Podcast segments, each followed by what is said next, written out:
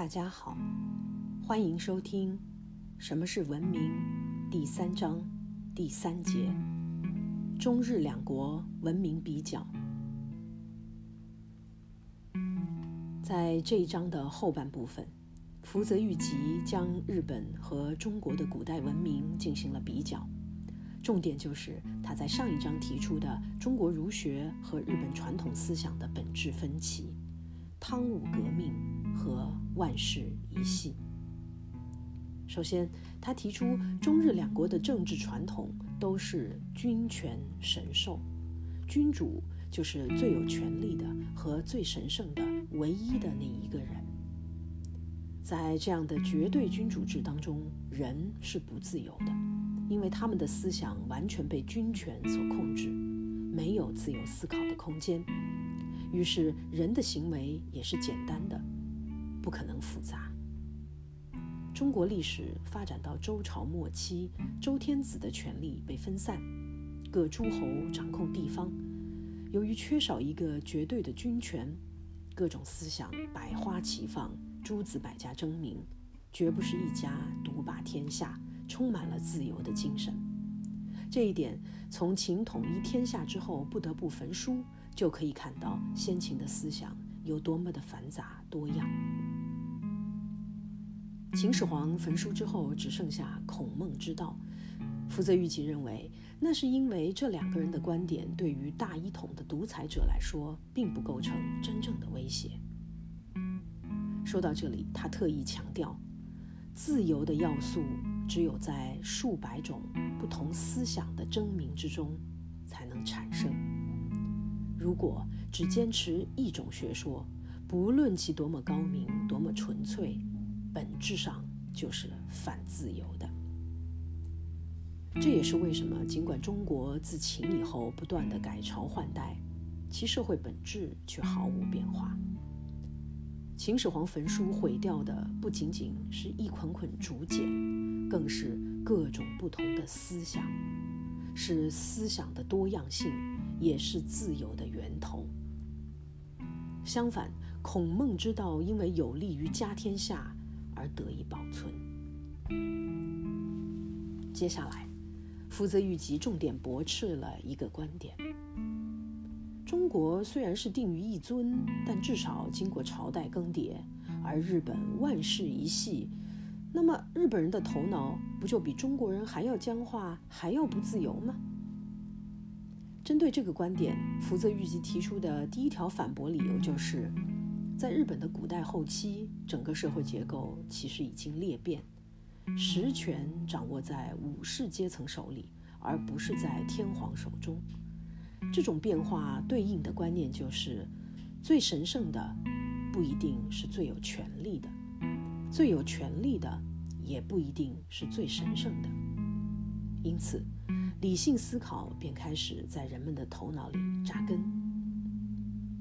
自那时起，神权、政权和理性这三种观念开始并存，并且相互制约，谁也无法占据主导地位。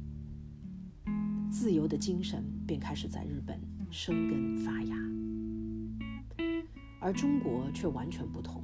中国人总是希望能够有一个完全独裁的统治者，并且奴性的信奉最神圣的和最有权力的能够在一个人身上完全统一起来这种观点。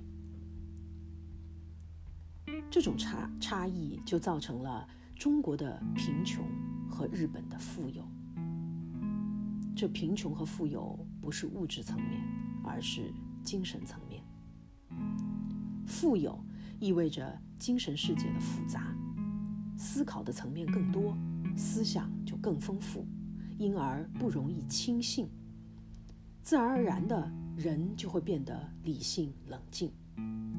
相比之下，中国这种绝对神权的国家，由于君主在民众面前以神的形象出现，民众便会越来越顺从，独立判断力随之下降，最终堕入到愚蠢。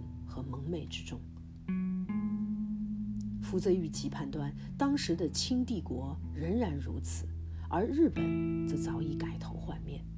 早在幕府时代，由于天皇只代表神权，但并非最有权力者；将军则掌握权柄，但只是普通人。也就是说，神权和政治权力并非统一在一个人的身上。因此，日本人并不像中国人那样容易受到神权的操弄。很幸运地，在两种权力的制约平衡之间，获得了空间，能够发展出智慧和理性思考能力。然而，假设日本今后天皇所代表的神权和将军所代表的政权最终统一在一个人身上，那么日本会和现在完全不同。读到这里，我只能感叹智者的远见卓识。在福泽谕吉死后三十五年，日本的现代化历程开启了最黑暗的一页，那就是法西斯化，并且发动了侵略战争。这一页正好就是福泽谕吉所说的“神权和政权合一”这个开关被启动而掀开的。无数民众被送上战场，成为炮灰，是对万世一系的神权的信仰。让他们视死如归。也正是皇权和军方的合一，让民众陷入了战争的泥淖。回到福泽谕吉对日本和中国的比较，他总结到：中国的权力总是归为一级，而日本则是两极相互制约。从这个意义上来讲，中国从来没有变化。因而，在发展上无法和日本同日而语。日本学起西方文明来，也比中国要容易得多。